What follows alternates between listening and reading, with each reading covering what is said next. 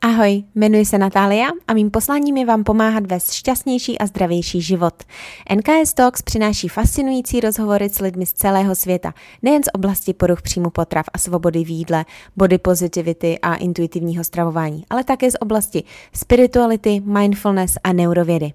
Nové epizody můžete poslouchat každou neděli. Přidejte se k posluchačům a žijte svůj nejlepší svobodný a autentický život ještě dnes. Ahoj, doufám, že se máš dobře a vítám tě u další epizody N K S Talks. Dneska tu mám hosta, kterým je Petra. Petra, kterou na jdete vlastně na profilu Petra Zahradničí, nebo Petra Zahradnici na Instagramu a věnuje se vlastně zahradničení a životu, pěstování bez chemie a dělí se o tipy a svý úspěchy a faily.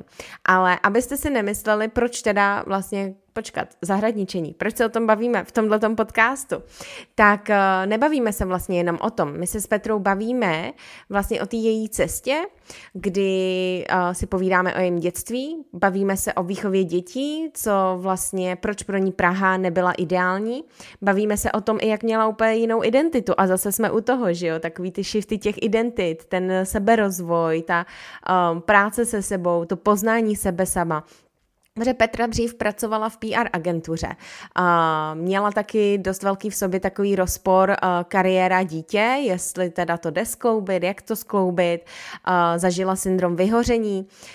Povídáme si taky o vlastně přehodnocení žebříčku hodnot, jak šla hodně z toho, řekněme, městského materiálního života víc tak jako k sobě, tak jaký má teďka hodnoty.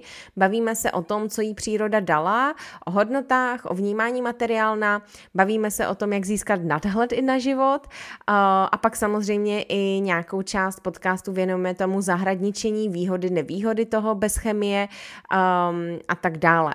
Takže tenhle ten podcast není jenom o tom zahraničení a života bez chemie, ale je to zase o cestě člověka. Stejně jako všechny vlastně interview, který tady dělám a ráda si prostě povídám s různýma lidma a jejich pohledy na svět, jejich pohledy, co jim pomohlo se navrátit k sobě a celkově i mě tohle téma bez chemie tak nějak zajímá, protože jestli nevíte, já jsem minulý rok strávila vlastně měsíc na Kostarice v jedné ekokomunitě, kam jsem utekla během pandemie a, a na Kostarice jsem pak byla vlastně i a, minulou zimu, a, což jsem si to tam že prodloužila, vrátila jsem se až po Vánocích, a, mamka to musela zpracovat a pak jsem zase prchla teda na tři měsíce do Miami, ale co jsem tenkrát v té ekokomunitě tak nějak jakoby zkoumala, anebo celkově i ta moje cesta uzdravení byla vlastně ten návrat k sobě a já jako malá holka milovala koně, milovala zvířata, vždycky, když jsme šli někam na návštěvy, tak já jsem byla ta, co česala všechny psy, jo, prostě a česala i lidi v podstatě. Já si pamatuju jedna um, dcera vlastně máminý kamarádky a moje kamarádka uh, měla tátu Araba, takže ona vlastně vyrůstala s nádhernýma dlouhýma vlasama a já jsem ji vždycky chtěla čes, česat a ona to úplně nesnášela. No, uh, nevím, jaký vlasy mají souvislost s přírodou teda, ale tak nějak jsem si vzpomněla, jo, já jsem česala psy a česala jsem i lidi, ale tak musela jsem to zmínit. Um, a dělala jsem pak u koní vlastně v, uh, jezdila jsem od nějakých jedenácti do, dva, do patnácti, um, než mě prostě začaly zajímat víc kluci a, a než jsem se začala oddalovat od sebe, tak jsem vlastně chodila vždycky o víkendech a když jsem neměla tenis zrovna, tak na koně do Pecínova, kde jsem se starala o koně a uh, uklízela jsem tam a fakt jako makala a potom, když byl čas, když byl čas, tak jsem mohla vlastně jezdit na těch koních. Takže vždycky jsem ten vztah k té přírodě tak nějak měla, ale jak to souvisí i s těma poruchama příjmu potravy a jídlem, že já čím díl jsem uzdravená, tím díl mě zajímá i jakoby odkud to jídlo pochází, jaký to má na mě vliv a vlastně tí, čím víc já vnímám i to tělo, třeba fakt jako v těch breathwork, když vnímám každou buňku svého těla a uh, přijde mi myšlenka, dej si dneska avokádový toast nebo dej si papáju, jo, tak, uh, tak prostě člověk poslechne, že jo. Takže uh, mě zajímá prostě vlastně, že dávat do sebe, když to jde samozřejmě, tak jako to čistí, ne, ne žádný s postřikama věci, které můžou způsobit, nevím, rakovinu a tyhle věci, ale neříkám, že tím, že nikdy si nedám nic, co by nebylo, řekněme, ze země, absolutně ne, jako vidíte mě jíst dorty, vidíte mě jíst čokolády, vidíte mě jíst carrot cakey a ježišmarja, minulý víkend zase jsem měla úžasný pistáciový veganský chlebík ve Sweet and Pepper Days uh, na Vinohradech, takže jestli tam někde půjdete, určitě si ho dejte, je naprosto geniální a uh, uspokojí chuťový buňky nejen, ve, nejen veganům, to vám garantuju. Takže uh, rozhodně nejsem žádný extrémista v ničem, ale zase, když můžeme něco ovlivnit, uh, tak, uh, tak proč se necítit dobře a já teďka i pro to tělo a pro sebe chci jakoby vždycky to nejlepší a ano, nejlepší je prostě mražená pizza. Jo, jsme lidi, ale uh, ta- takovej ten návrat k té přírodě je super a hlavně i to učí tu zpomalenost, tu přítomnost, takže o tom se taky bavíme v tomhle podcastu. Tak jo, takže tohle je tak nějak, o čem bude dnešní podcast. Doufám, že, uh, že vám to zase nějak dá něco, inspiruje něco. Třeba si začnete pěstovat pak rajčata, stejně jako možná já brzo. A, a rozhodně uh, bych vám ještě ráda připomněla, že taky je teďka možnost si zarezervovat Discovery Call. U mě na coaching uh, budu mít místo vlastně od srpna pro individuální coaching, takže určitě si zarezervujte se po... Zarezervujte, pokud si chcete popovídat, probrat vaší situaci, zjistit co a jak, proč se neuzdravujete, co je třeba udělat a prostě celkově se pobavit o vaší situaci a coachingu, tak určitě využijte Discovery Call, je to zdarma. Další věc, kterou bych chtěla zmínit je, že máme facebookovou komunitu, takže pokud ještě v ní nejsi a včera se tam zrovna konala ranní jóga a meditace a dýchání, co jsem prováděla, tak se určitě přidej a v neposlední řadě, pokud ti tyhle podcasty baví, pomáhají a posouvají někam, inspirujou, tak určitě budu moc ráda, když ohodnotíš, posuneš nějaký kamarádce a sdílej, když posloucháš. Tak jo, to by bylo všechno k dnešnímu úvodu, jinak doufám, že přežíváte tyhle ty horka, hodně se hydratujte, nezapomeňte se i pořádně vyživovat, krmit, jíst, jo. To všechno je důležitý a těším se na vás na druhé straně, takže v rozhovoru s Petrou. Tak jo. Já vás vítám v další epizodě podcastu N K S Talks a dneska je tady se mnou Petra, se kterou se pobavíme o zahradničení, životu bez chemie a celkově tak nějak přírodním, řekněme, životě a možná i jiným životě, než lidi z města jsou zvyklí. Takže ahoj Péťo, já tě moc vítám u mě v podcastu. Ahoj Naty, děkuji za pozvání. Tak, než se vrhneme celkově na to téma té chemie a, a zahradničení, tak uh, vlastně mě by zajímalo, kdo byla Petra, když vyrůstala. Kde jsi vyrůstala, jaký bylo tvoje dětství, možná jestli už tam jsi měla nějaký vztah, ať už jakoby k tomu zahradničení, jídlu, nebo vůbec, kdy se to potom do tvýho života vlastně až dostalo? No, já jsem Pražák, rodilej hmm. Pražák. Takový typicky městský dítě. A se zahradou jsem byla konfrontovaná vlastně už od útlého dětství, protože můj táta je nadšený hobbyzahradník. A vlastně už, když jsem byla hodně malá, tak jsme bydleli v bytovce. Teďka si tehdy pronajímal nějakou zahrádku v zahrádkářské kolonii. A moje úplně nejranější zahradní vzpomínky jsou, že táta celou rodinu vždycky zbalil. Hmm. Vybavil, vybavil nás motykama a hnal nás pracovat na zahradu. Mm-hmm. O pár let později si rodiče pořídili chatu, kam se s železnou pravidelností jezdilo každý víkend samozřejmě pracovat. A já někdy v deseti, ve dvanácti letech jsem se zařekla, že teda až budu velká, tak fakt zahradničit nebudu. Já jsem to úplně z duše nenáviděla. Moje nej, nejneoblíbenější činnost bylo okopávat cibuli. A pak jsem se zařekla, že až budu mít své vlastní bydlení, tak doma nebude ani pokojovka, protože fakt jsem to měla skutečnou averzi. A tady to se mi povedlo dodržet, když jsem se přestěhovala do svého prvního bydlení, tak pak tam nebyla ani pokojovka. A uh, potom jsem uh, dostala tak jako průběžně během života pár nějakých kytek v květináči. A vlastně jsem zjistila, že to je docela fajn, že ta zeleň na oknech ten byt tak jako zútulní. Mm-hmm. Ale pořád to ještě nebyla žádná vášeň, prostě to byla taková jako dekorace a nic víc. No a k zahradě mě vlastně přivedly děti. A manžel, dalo by se říct, protože když jsme uh, si pořídili dceru před jedenácti lety, tak jsme spolu začali řešit, kde vlastně strávíme zbytek života Praha hmm. nám jako místo na výchovu dítěte nepřišla úplně ideální. Hmm. Jsme doopravdy bydleli v Hovětíně, bydleli jsme u metra, kde to bylo plný bezdomovců, a já, když jsem chovala to mimino a koukala jsem z okna na, na ten park, kde se ty bezdomovci hemžili, tak hmm. jsem říkala, tak tady fakt to dítě vychovávat nechceme. Takže jsme řešili, hmm. kam půjdeme. Manžel teda je původem z vesnice a na tu vesnici ho to táhlo. Takže my jsme pár let řešili, kam půjdeme, co bychom vlastně chtěli. A ve chvíli, kdy jsem začala u dcery řešit příkrmy a začala jsem kupovat zeleninu, tak jsem začala řešit, co ta zelenina asi tak obsahuje a neobsahuje. Mm-hmm. A vlastně jsme došli k tomu, že úplně ideální bude, když se odstěhujeme někam, kde bude velká zahrada a budeme mít možnost si pěstovat tu zeleninu vlastní. Mm-hmm. Takže ten motiv vlastně byly děti nebo dcera. Jasně. A co tě vůbec přivedlo k tomu, že jsi se... Je mi jasný, že, že když má člověk dítě, tak jako chce se o něj starat, ale někoho ani nenapadne jako řešit, a co ta zelenina obsahuje a jak je pěstovaná. Je to něco, co si právě do, jakoby měla v povědomí, četla si o tom, jako začalo být nějaký bio a to tě začalo zajímat. Co tam byl ten jako impuls vůbec řešit? Tak a možná bio okurka lepší než normální okurka a tyhle věci. Já nevím, jestli jsem už tehdy řešila bio, nebio. Uh, každopádně teda, když se nám Sofie narodila, já nevím, řekněme nějakých deset let zpátky, jsem to jídlo začala víc řešit, tak uh, biopotraviny tehdy měly takovou nálepku něčeho exkluzivního, několikanásobně dražšího, a vlastně mám pocit, že jsme na to ani tehdy neměli peníze, aby jsme si kupovali bio. Mm. Mm. Takže my jsme to řešili tehdy tak, že jsme nakupovali nějaké farmářské bedínky, které se po, po našem okolí začaly objevovat.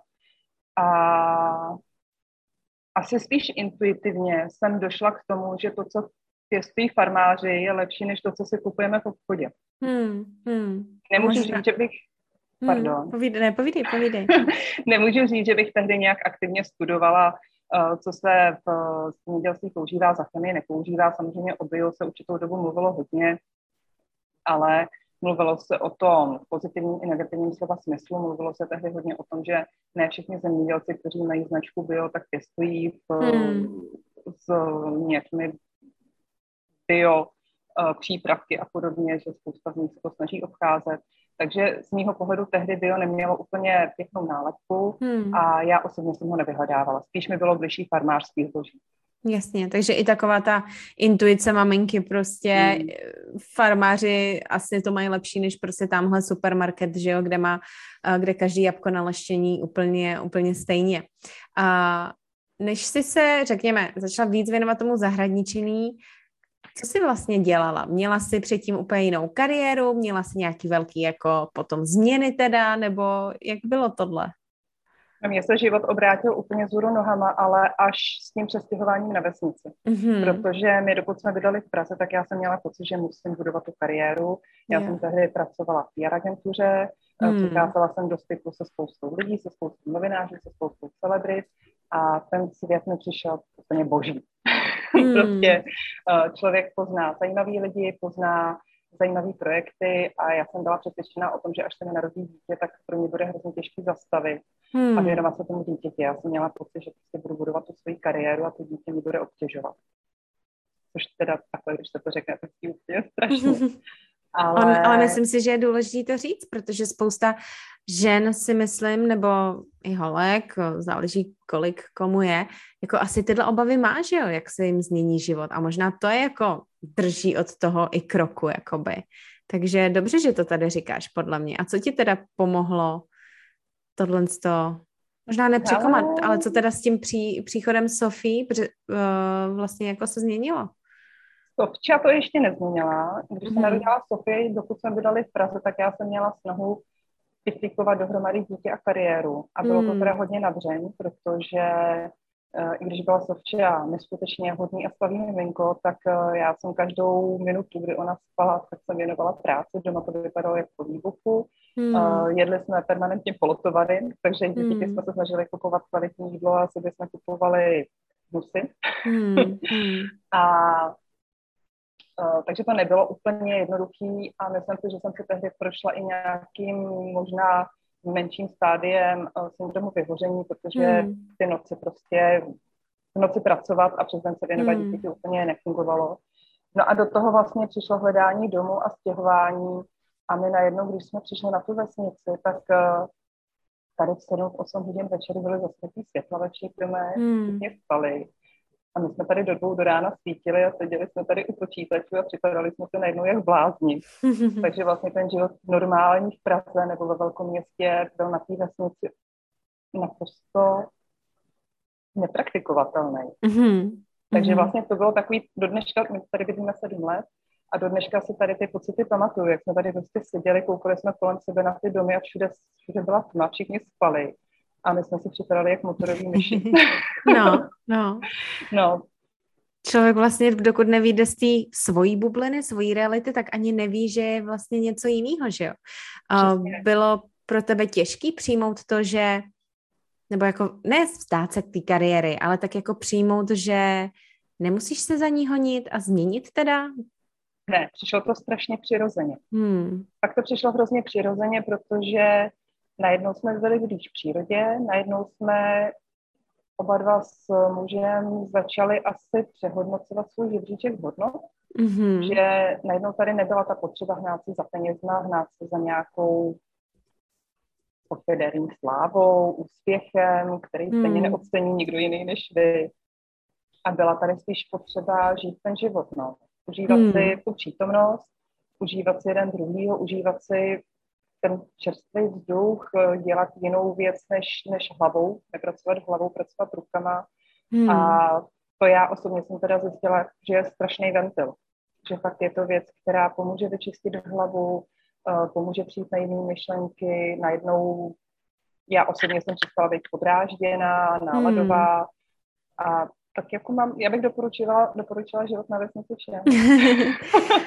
Jako je, je neuvěřitelný, co říkáš, že vlastně ti to pomohlo zpřítomnit, jo? A ono vlastně ta práce rukama, když to tak i převezmu, když s klientkama pracuji jako ohledně samozřejmě jiných témat, tak jakoby ta práce s tím tělem, když člověk začne zpomalovat, když začne vnímat, když najednou vnímá, co dělá pravá, levá ruka, je v té i zelení třeba, jde na tu procházku, tak jako neuvěřitelně jako právě zpřítomní a uvědomí si, že spoustu věcí jako řešit ani nemusí a nějaké věci dělat nemusí, protože jenom se říká, že by měl a ani ne, protože chce, takže co všechno ti dala, řekněme, ta vesnice a příroda? Říkáš tu přítomnost, tak nějak jako ten klid, dalo by se říct ještě, že ti dala něco jiného? Jaký hodnoty ty ti právě jako nastavila, o kterých jsi mluvila? Nový? No, um...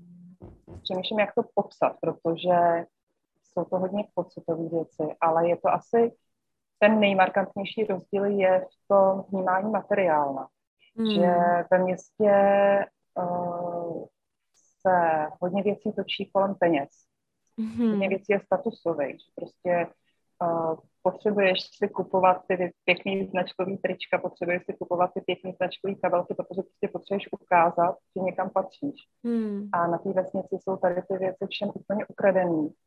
Mně se vybavuje jeden moment, že prostě v Praze jsem nebyla schopná dojít ani vysypat odpadkový koš, aniž bych se namalovala, aniž bych prostě se oblíkla aspoň do kalhot nějakej. A teď to najednou mám na svou montérky a potřebuju si dojet něco koupit do obchodu a sednu prostě do auta a jedu a neřeším to, že Hmm. Um, přijde mi, že jsem asi získala nějaký nadhled, že uh, se dokážu na spoustu věcí povznést, spoustu věcí jsem přestala řešit hmm. a jsou mi tak nějak jedno. A myslíš si, že tohle se dá získat to, co ses naučila, řekněme, na vesnici, nebo co se učíš právě s tím zahradničením? Dá se tohle převzít právě do toho, řekněme, městského života? Je něco, co by si radila každému, aby aplikoval právě proto, aby získal, řekněme, tu přítomnost, ten nadhled a takový to neřešit, co, co ostatní, co si všichni, co všichni dělají, co si myslí a tak? Já nevím, jestli tady to člověk nezíská spíš věkem, hmm. protože tohleto pozoruju uh, třeba i u svého bratra, který je už hmm. dost mladší. A taky si prošel takovým tím obdobím, budu kariéru a potřebuju honit peníze a šimrat si ego. A taky prostě po letech došel k tomu, že to není potřeba.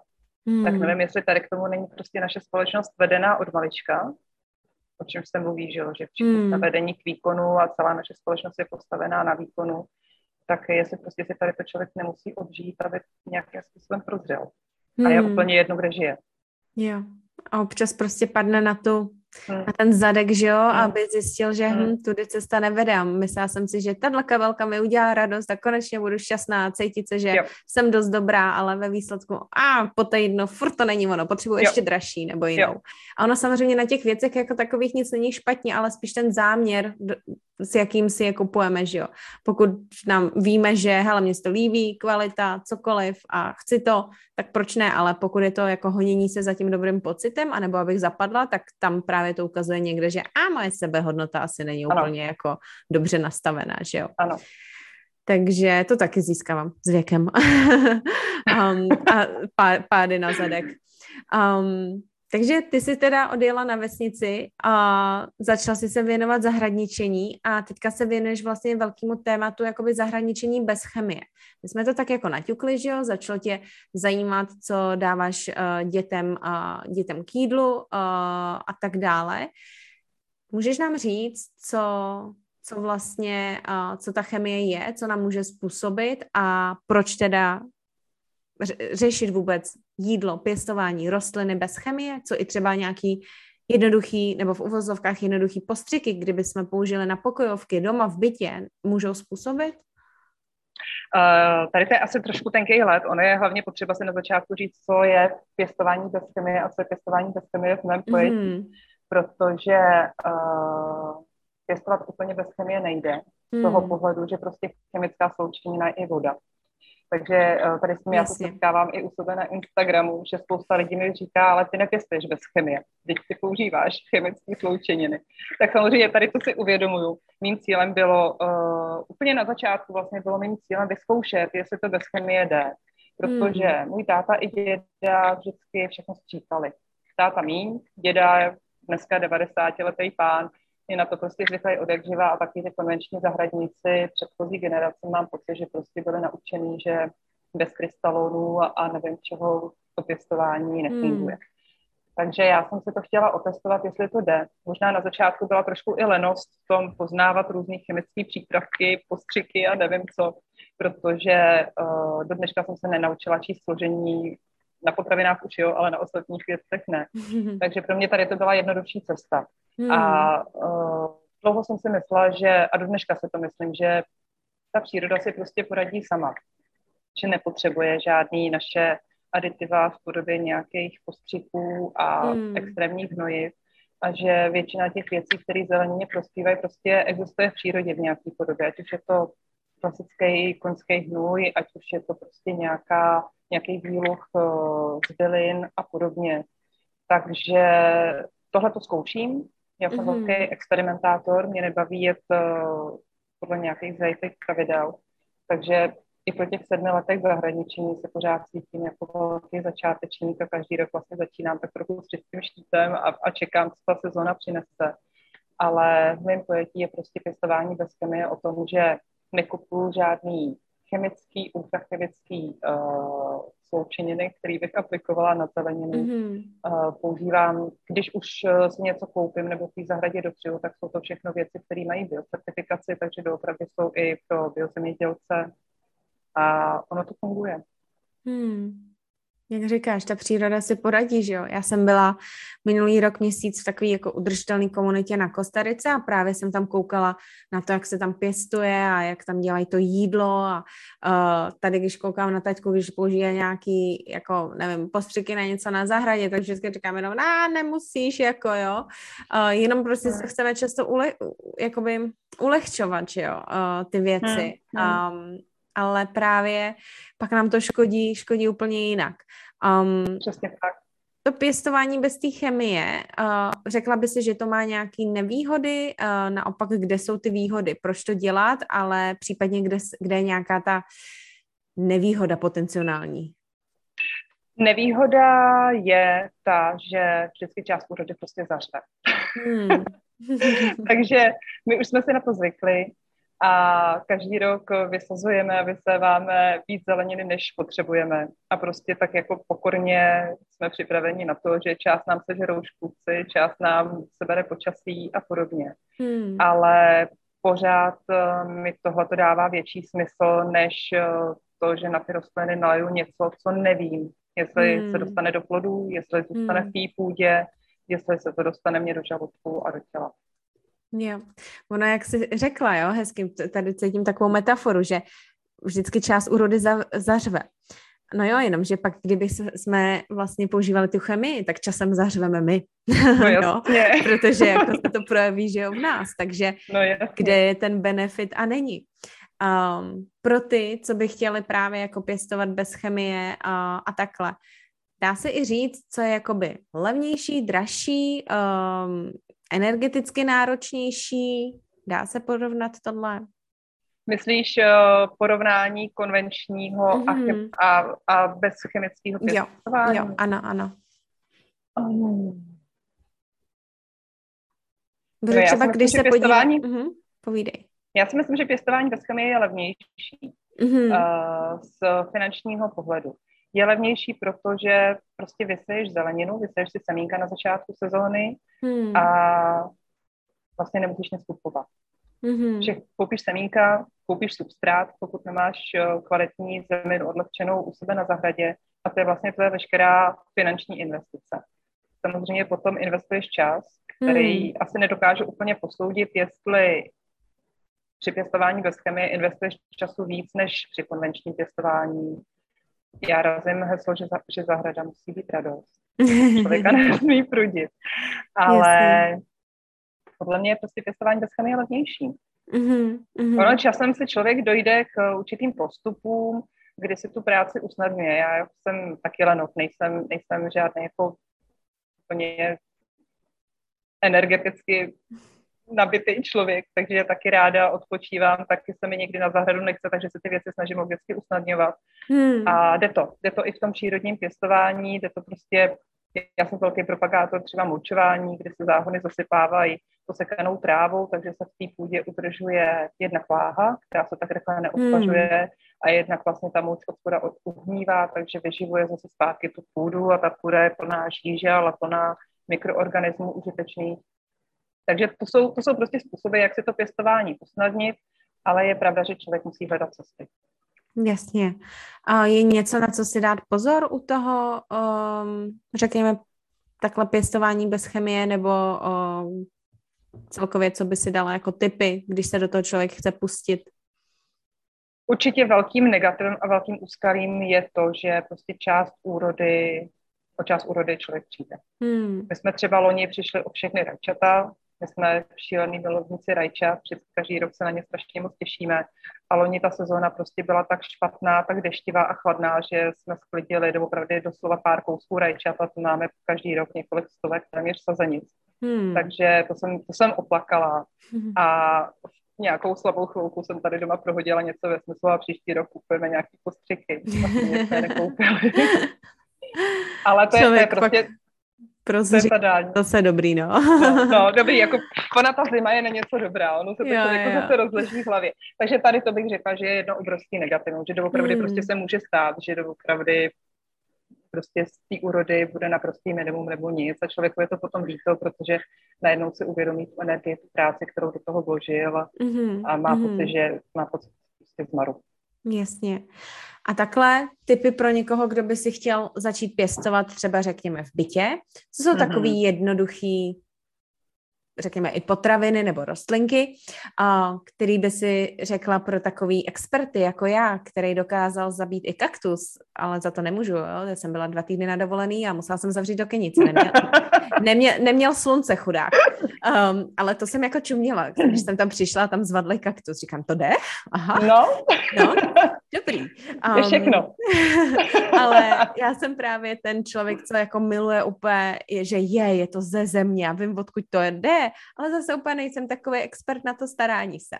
Ale jsem teďka zařekla, že prostě do nových obytů si pořídím a budu si něco pěstovat. Co by si začátečníkům a takovým uh, expertům jako já poradila? Co je, o, o co je jednoduchý se starat? Úplný začátečníci si myslím, že by neměli přepálit stát. Člověk ve chvíli, kdy se rozhodne, že začne něco pěstovat, tak možná má tendence si říkat, tyjo, a mám ráda okurky, a mám ráda rajčata, a hmm. mám ráda tamhleto, a najednou prostě si všechno nakoupí a neví, co s tím a ty pokusy prostě nedopadnou.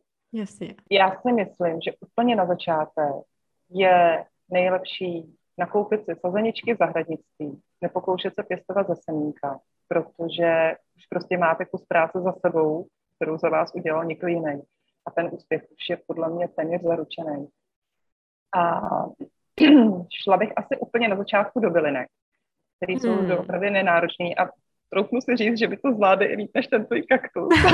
Super, to ráda slyším. A potom bych asi šla do rajčat, protože to je taková vděčná zelenina v tom, že uh, ony rychle rostou, nejsou úplně náročný na péči mm-hmm. a mám pocit, že Češi jsou prostě národ rajčat, to milů, že doopravdy, co Čech, to, to, to milovník rajčat. A ono ve chvíli, kdy si prostě člověk utrhne ten plod, který fakt se sám vypiplal, tak ho to strašně nakopne. Jo, jo, jo. Já tady mamce trhám řepu a rajčata, právě jich teďka máme hodně, takže to si, to si užívám. Takže rajčata můžu, super. A um, možná bych jenom ještě řekla, že když uh, chce někdo pěstovat v bytě, tak uh, by si měl usnadnit tu péči třeba v podobě nějakých samozavlažováků. Nekupovat si klasický květináče, nekupovat si klasický truhlíky, ale koupit si samozavlažováky. Okay. Protože potom můžeš klidně odjet na ten týden nebo čtrnáct dní na dovču a ta zelenina nebo ty rostliny mají vodu od spoda, takže je větší pravděpodobnost, že zvládnou i nějaký tvoje přešlapy. Super, tak to ráda slyším. Zavlažováky, píšu si. Teďka bych se jenom na chvilku ještě ráda vrátila do toho, řekněme, víc um, možná mentálního, spirituálního nějakého přesahu, protože že jo, teďka žiješ s rodinou na vesnici, pěstujete si jídlo, uh, jaký vnímáš, že to má vliv na, na tvoje děti? Um, vnímáš, že právě když jsou třeba venku, jaký to má na ně efekt, vidíš tam nějaký ty vlivy té přírody na ně, co tam můžeš takhle zavnímat? Myslím si, že se to hodně mění věkem. Hmm. My, když jsme se sem přestěhovali, tak Sofče byly, jestli se nepletu, tři roky. A byla takový to typicky městský dítě, který ve chvíli, kdy nám u domu běhaly ploštice, tak ona je hystericky zašlapávala a měla záchvaty z berušek a podobně. Hmm. To jí při té první sezóně přešlo a docela nadšeně se k nám tehdy přidala. Teď je Sofče jedenáct, je na prahu puberty a jakákoliv práce na zahradě je pro ní strašná pruda. Jo. Na druhou stranu. Stejně na jako bylo pro tebe, že jo? Jo, a já, a já přesně řeším, abych neudělala stejnou chybu, jako dělal, udělal můj táta, abych jí to zahradničení nezošklivila. Takže jí do něj nutím, myslím si, strašně malinko. Ona by to asi hmm. viděla jinak, kdyby tady seděla. Ale i tak prostě každou sezonu startujeme s tím, že ona přijde a chce mít svůj vlastní záhon. Hmm. Tady to nadšení vydrží asi tak čtrnáct dní, než zjistí, že to musí okopávat a zalévat a nevím co. Ale takže Sofie ta už teďko na zahradu trošku kašle, ale hmm. zároveň si hrozně ráda užívá ty plody té naší práce. Že prostě ráda jde na zahradu, utrhne si rajče, ráda jde na zahradu, mm. utrhne si okurky. Má, myslím si, že má taky určitý pocit uspokojení mm. z toho, že tady naše rodina dokázala něco vypěstovat. Mm. A mladší syn, kterýmu jsou teďko tři roky, tak ten vlastně jde v jejich šlepích, ten uh, se mnou tráví čas na zahradě, strašně rád pomáhá, samozřejmě ve věku, kdy možná napáchá víc škody než užitku, protože se do všeho vrhá po hlavě a po všem šlape a všechno zalejvá jinak, než se má a podobně. Ale věřím, že prostě, nebo vidím na těch dětech to, že je nepřekvapí, že vidějí někde krávu živou, protože mm-hmm. prostě s těma kravama tady ve vsi vyrůstají. Uh, Sofie se smála, když měli v učebnici přírodopisu nebo přírodovědy uh, poznávat zvířata. Byla tam kráva, prase, koza, nevím co. Tak se smála, jako co tady to dělá v učebnici. Ale tak jsme si povídali o tom, že ne všechny děti prostě mají tu možnost ty zvířata výdat naživo a, a být vlastně součástí jejich života. A myslím si, že pro ty děti je hodně důležité, aby viděli, jak ty věci vznikají. Že ty rajčata nebo ty okurky zabalený v celofánu, které vidí v obchodě, tak musí někde vyrůst, musí se o ně někdo starat hmm. nějakým způsobem a nejsou ty věci samozřejmé. A tady k tomu jsme došli i my, jako dospělí, že vlastně si obecně všeho daleko víc vážíme. Týká hmm. se to jenom zeleniny, týká se to obecně potravin, týká se to třeba masa. Protože člověk, když si koupí tu uh, igelitovou vaničku a to maso s sebou po týdnu v lednici zkazí, tak ho prostě vyhodí a neřeší. Ale ve chvíli, kdy po zahradě běhají slepice, který prostě musíte si sami zabít, abyste je snědli, tak se toho člověk váží fakt úplně jinak a, a sní, sní to jídlo do posledního drobečku, pokud yeah. to je trošku možné. Hmm. A je tam určitě nějaký takový to ocenění, jak říkáš, a ta vděčnost a ono, ona na to bude ráda vzpomínat, co jí to dalo. Mm. A teďka to vlastně bere jako i samozřejmě, že jo, jdu si utrhnout rajče, jdu tohle, ale vlastně pro spoustu dětí to takový není, že jo. A já jsem i jednou o, právě viděla nějaký dokument nebo slyšela, o, jak ten britský kuchař Jamie Oliver byl na britských školách a ukazoval jim mm. tam různou zeleninu mm. a ty děti ani nevěděly, že brokolice je brokolice, že brambora je brambora, protože jsou zvyklí z obchodu, že už je to nasekaný, naporcovaný, nebo rovnou v tom jídle, nebo to ani nejí, že jo, takže uh, v tomhletom určitě mají úžasný, jakoby řekněme, start a, a výhodu. Um, myslíš si, nevím, jestli to vůbec můžeš jako porovnat, jestli jsi měla takhle možnost, ale myslíš si, že tam je i nějaký víc, že tvoje děti mají třeba větší právě soucit, jakoby s těma tvorama okolo sebe i přenáší se to i potom na, na to, jak se chovají k ostatním dětem, to, že vlastně vyrůstají takhle s tím, řekněme, možností toho hezkého vztahu t- k té přírodě a k tomu jídlu a tomu ocenění, že hele, já tu mám rajčata a vím, odkud to pochází. Nebo si, si myslíš, že uh, nebo vnímáš, že oh, jsou jako ostatní děti, puberta, tantrumy a tyhle věci. Já, jsem, já se nejsem úplně jistá, jestli tohleto není spíš založení člověka. Hmm. Protože uh, Sofča je odevřivá velmi empatický člověk. Hmm. A vůbec nedokážu říct, jaká by byla, pokud by nevyrůstala obklopená přírodou. Hmm. Myslím si, že to je spíš o výchově možná.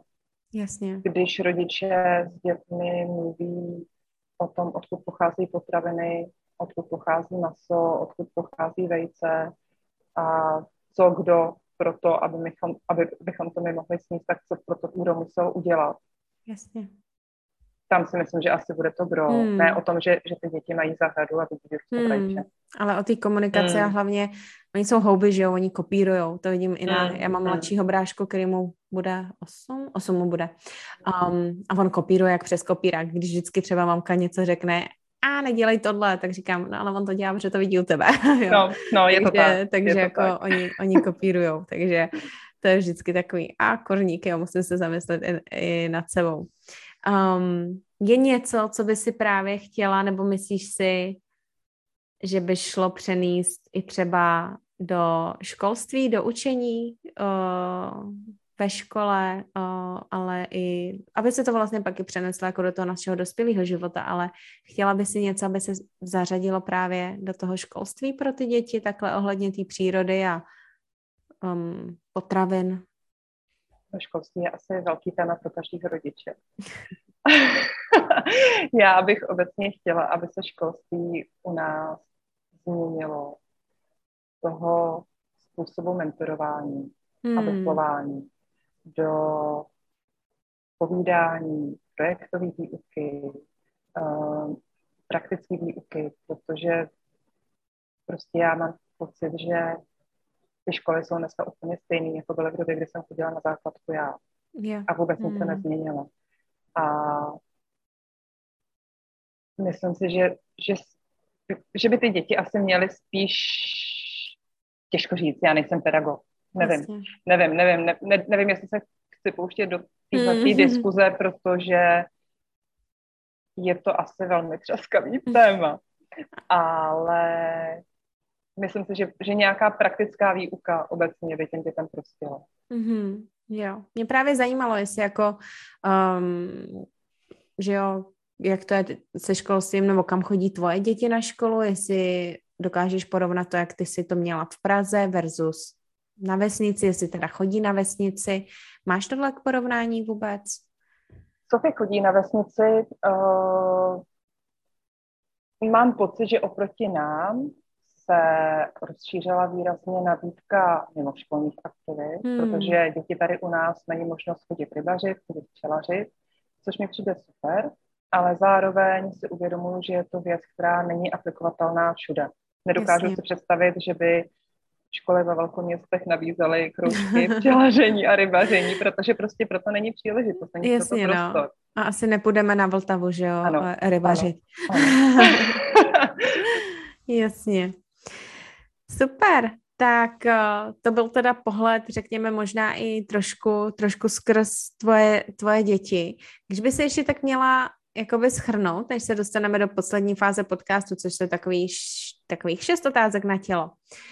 Co tě zahradničení naučilo? Co ti dalo nejvíc? Pokoru. Mm-hmm. Protože prostě člověk je příliš malá bytost na to, aby mohl řídit přírodu. Mm-hmm. A asi to ze mě stala relativně velká fatalistka a tak se jako nechávám nést tím životem a, a tím, co nám osud připravil. Hmm. To zní strašně ezo teda tohleto. A já úplně ezo nejsem. Ale je to, je to, je to jako pravda, nebo jako je to tvoje, je to tvoje zkušenost, že jo? A jak říkáš, že ti to dalo tu pokoru. Um, a vlastně mě to zase přivádí na takovou tu paralelu, když necháme i to tělo jakoby být, tak vlastně ono se zahojí, ono bude v pohodě, nemusí to být na tlak, jenom ho musíme nechat jít. Stejně jako vlastně v té přírodě, že jo. Když tam nebudeme furt hrabat a zkoumat a překopávat, tak jako ono se to vyřeší, že jo. Jo, přesně tak. Nechat ty věci plynout. No, no super. Tak jo, než se dostaneme k těm šesti posledním otázkám, je něco, co by si ještě chtěla zmínit, ať už o zahradničení, bez chemie života, uh, případně uh, kde tě vlastně lidi můžou najít, uh, co jim můžeš poskytnout a tak. Já začnu od konce. Tak pojď. To je nejjednodušší. Že jo. Uh, lidi mě najdou jako Petru Zahradničí, Petra Zahradničí mm-hmm. uh, na Instagramu, anebo mám blog, takže stačí zadat Petra Zahradnici mm-hmm. a najdou mě. No a co bych chtěla dodat? Možná nejsem si jistá, jestli tady to naše povídání trošku nepřispívá ne k nějakému extremismu. Mm-hmm. Že lidi mají pocit, že když se pěstuje bez chemie, když se žije přírodně, když uh, nevím co, tak uh, ty věci musím dodržovat dogmaticky a ve všech mm. směrech. A já si myslím, že ne. Že prostě je fajn, když každý z nás udělá malý krůček k tomu, mm. aby jsme žili bez chemie, aby jsme žili přírodně. A není potřeba chodit v batikovaném oblečení a boxy a, a nevím, co všechno. Hmm. Ale myslím si, že obecně se stává velkým tématem, nebo je velkým tématem ochrana přírody a životního prostředí. A myslím si, že každý z nás by měl udělat svůj malý kůček k tomu, aby yeah. se nám, tady hmm. možná už teď, naší generaci žilo víc. Hmm. Ale hlavně, aby ta země zůstala v nějakým vlastně trošku zachovaným stavu pro naše další generace. Určitě. A každý krok je lepší než nic ve výsledku. Určitě. A jak říkáš, ono, já pak taky nemám ráda, když se dělají ty extremismy. Já sama, že jo, stravuju se rostlině, mám proto etické důvody, plus, když si vzpomenu, jak jsem byla malá, tak to byly samý, přidejte mi rejži, jo, omáčku, ale nechci jaso a tyhle věci.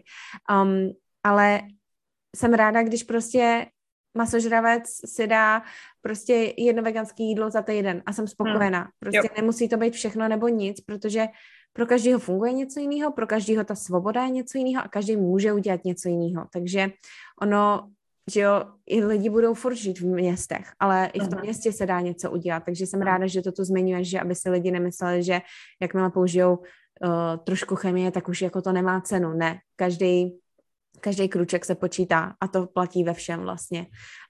Uh, to je taky taková hezká paralela do života. Tak jo, my určitě dáme všechny popisky taky na tebe, na linky um, do poznámek a pojďme teda na těch šest otázek na tělo. Tak první otázka. Jakou jednu věc, rituál nebo návyk může každý z nás zařadit do svýho dne, abychom byli zdravější fyzicky i psychicky? Jít aspoň na pár minut denně ven. Krásný. Ani jsem nic jiného nečekala. um, jedna knížka, podcast nebo zdroj informací, který ti buď změnil život, nebo v poslední době nadchnul. Oh. Ježiš, toho je. Ale jestli mám zmínit jednu věc, tak mě obrátil život na ruby, v nadneseném slova smyslu, pan Svoboda a jeho knížky o přírodním zahradničení, bych doporučovala přečíst každému. Mm. Píšu si. Jaký jeden předmět nebo téma by si zařadila právě do povinných, uh, povinné školní docházky? Mediální gramotnost. Uh, ty vlastně pocházíš z té media, uh, mediální sféry, že jo? Počkej, počkej, to musíme rozebrat. Um, Tohle, tohle vlastně je obrovský téma, že jo, to souvisí s těma sociálníma sítěma hodně. Um, co se snažíš dětem právě předat z toho, jak víš, že ten P R svět funguje, ty média fungujou, čeho se děší, děsíš případně a co právě se snažíš jakoby dětem ukázat, jak jim zkoušíš dávat tu gramotnost? To je fakt strašně široký téma, to by bylo na dvouhodinový samostatný povídání, hmm. protože uh, já mám vlastně dva takový úhly pohledu. Když pomenu teda to, že do toho mediálního světa před x lety jsem tak trošku nakoukla, a tak mám doma skoro puberťačku, kterou samozřejmě začala extrémně zajímat sociální sítě, mm. začaly samozřejmě strašně zajímat YouTube a kolikrát, když vidím, kolik času je schopná strávit u dívání se na totální kravinu, hmm. kterým věří. Ona vůbec není schopná rozlišovat, co je pravda, co je standa, hmm. co je lež. Uh, tak uh, s tím bojuju. A hmm. druhá věc, kterou bojuju, je to, že se vlastně všichni stáváme relativně velkou obětí dezinformací. A já i muž vlastně pocházíme, nebo pocházíme z mediálního odvětví, strašně nabudřele, ale mám aspoň trošku povědomí o tom, jak média fungují. A i my dva, když se doma spolu bavíme, tak kolikrát máme problém rozlišit, co je pravda, co pravda není. Hmm. A říkám si, jo, a jak tady to poznají lidi, kteří vlastně o těch mediálním světě nevědí vůbec nic. Takže myslím si, že je potřeba s dětmi mluvit o tom, jakým způsobem vyhledávat informace, jakým způsobem třídit informace. A myslím si, že by tady o tom s nimi měli mluvit i učitelé. Určitě. Že by prostě měla být už od nějakého raného věku na základní škole zahrnutá mediální výchova, ať už v podobě třeba vyhledávání si informací, protože ty děti samozřejmě, co včera teď hmm. byla v páté třídě a měly za úkol napsat nějaký referát a dělala problém vyhledávat na internetu a když už něco našla, tak vzala první informaci, na kterou narazila a vůbec ne, nespekulovala nad tím, co to může být pravda, ne, není to pravda, yeah. prostě je to na internetu, je to napsaný, tak to pravda je tečka. A překvapilo mě, že ty učitelé tohoto vůbec neřešili, že pro ně hmm. prostě bylo důležité, že dítě přineslo referát, ale už vůbec se nekonfrontovali s tím, kde ty informace hledali, jakým způsobem a jakým hmm. způsobem je třeba filtrovat. Yeah. Takže to si myslím, že by se na školách mělo učit. Určitě. A potom je. se vlastně člověk naučí, co chce, že jo? Když umí hmm. přijít informace, umí rozlišovat balast. Tak se tvoří, tak se tvoří realitu, že jo? Přesně tak. Tak se tvoří realitu. A ona, jak říkáš, ty děti jsou na to bohužel náchylný. A já se s tím setkávám, že jo, doteď, proč mají lidi poruchy příjmu potravy nebo myslí si, že jsou nedostateční a takhle, protože jako děti vlastně nám vyrůstá ten, nebo do, dorůstá, uh-huh. dozrává ten prefrontální kortex, což je, že jo, ta část mozku, která umí racionalizovat, uh-huh. až jako v dvacátém pátém roku života, jo, uh-huh. takže do té doby my jsme strašně jako náchylní a proto je tam důležitý vlastně hrozně jako tohleto těm dětem ukazovat, že tohle ale není pravda, tohle nemusí uh-huh. být pravda, protože podívej se, tady je článek, který říká úplně něco jiného, ale uh-huh. dokážu si jenom představit, jak je to vlastně únavný a i já sama vlastně jsem se naučila, řekněme, kriticky myšlet, myslet, um, protože jsem chodila na osmiletý gimpo, uh, kde samozřejmě biflování, biflování, biflování, uh, takže geniálně prostě jsem mohla být jak šprtka, jak jsem chtěla, že jo, takže to mi šlo, ale až na vysoké škole, a to jsem šla nejdřív v Praze na um, vlastně jakoby britský systém, uh, jsem zjistila, že aha, a učitelka mi všechno nesežere. Protože já jsem tady dala referenci, která není, ten zdroj není jako mm, ověřitelný a p, jakoby prav, teda ověřitelný a teda nějak jako důvěryhodný. Takže uh-huh, já jsem se až uh-huh. tam musela naučit vlastně ověřovat informace, referencovat a tohle je něco, co strašně právě chybí od toho útlýho věku a taky se toho docela jako děsím. Ono na Netflixu je i, že jo, ten dokument uh, Social Dilemma, uh, uh-huh. to když tak doporučuji určitě se podívat uh, všem. Um, uh-huh. Jako je to docela děsivý, jo, ale zároveň to právě může ukázat nějaký ty body, co teda zkoušet podchytit, ale je to teda, valí se to z nás na všechny strany, že jo, to je prostě, to je prostě uh, nebezpečný, no, ale jak říkáš, uh, racionalizovat, evidencovat a hlavně a kriticky myslet. Přesně tak, hlavně zpochybňovat. Mm-hmm. Jo, protože ve výsledku my si můžeme myslet, co chceme. Kdyby nám říkali doteď, že, že jo, země je placatá, tak tomu budeme věřit, že jo. Mm-hmm. A takže, no, ta, ty informace tvoří tu realitu a to mě někdy děsí a někdy taky dává naději, ale právě to filtrování je strašně, strašně důležité, takže doufám, že se ti tam podaří nějak to kritické myšlení a nastavit a uchránit Sofii od nějakých právě jako nebezpečných, nebezpečných takhle věcí. Um, ale jak říkáš, to by byl podcast na dvě hodiny další. No, to je povídání ale, na dlouho. No, no, no, ale jsem ráda, že, že jsme toto zaznělo, že toto zaznělo. Uh, OK, pojďme do čtvrtý otázky, jsme skoro na konci. Začínám se bát. neboj, neboj. Tři věci, rituály nebo aktivity, bez kterých se tvůj den neobejde. Hmm. Ranní káva. Mm-hmm. Poobědové zapnutí počítače. Aha. A večerní posazení někde v zahradě.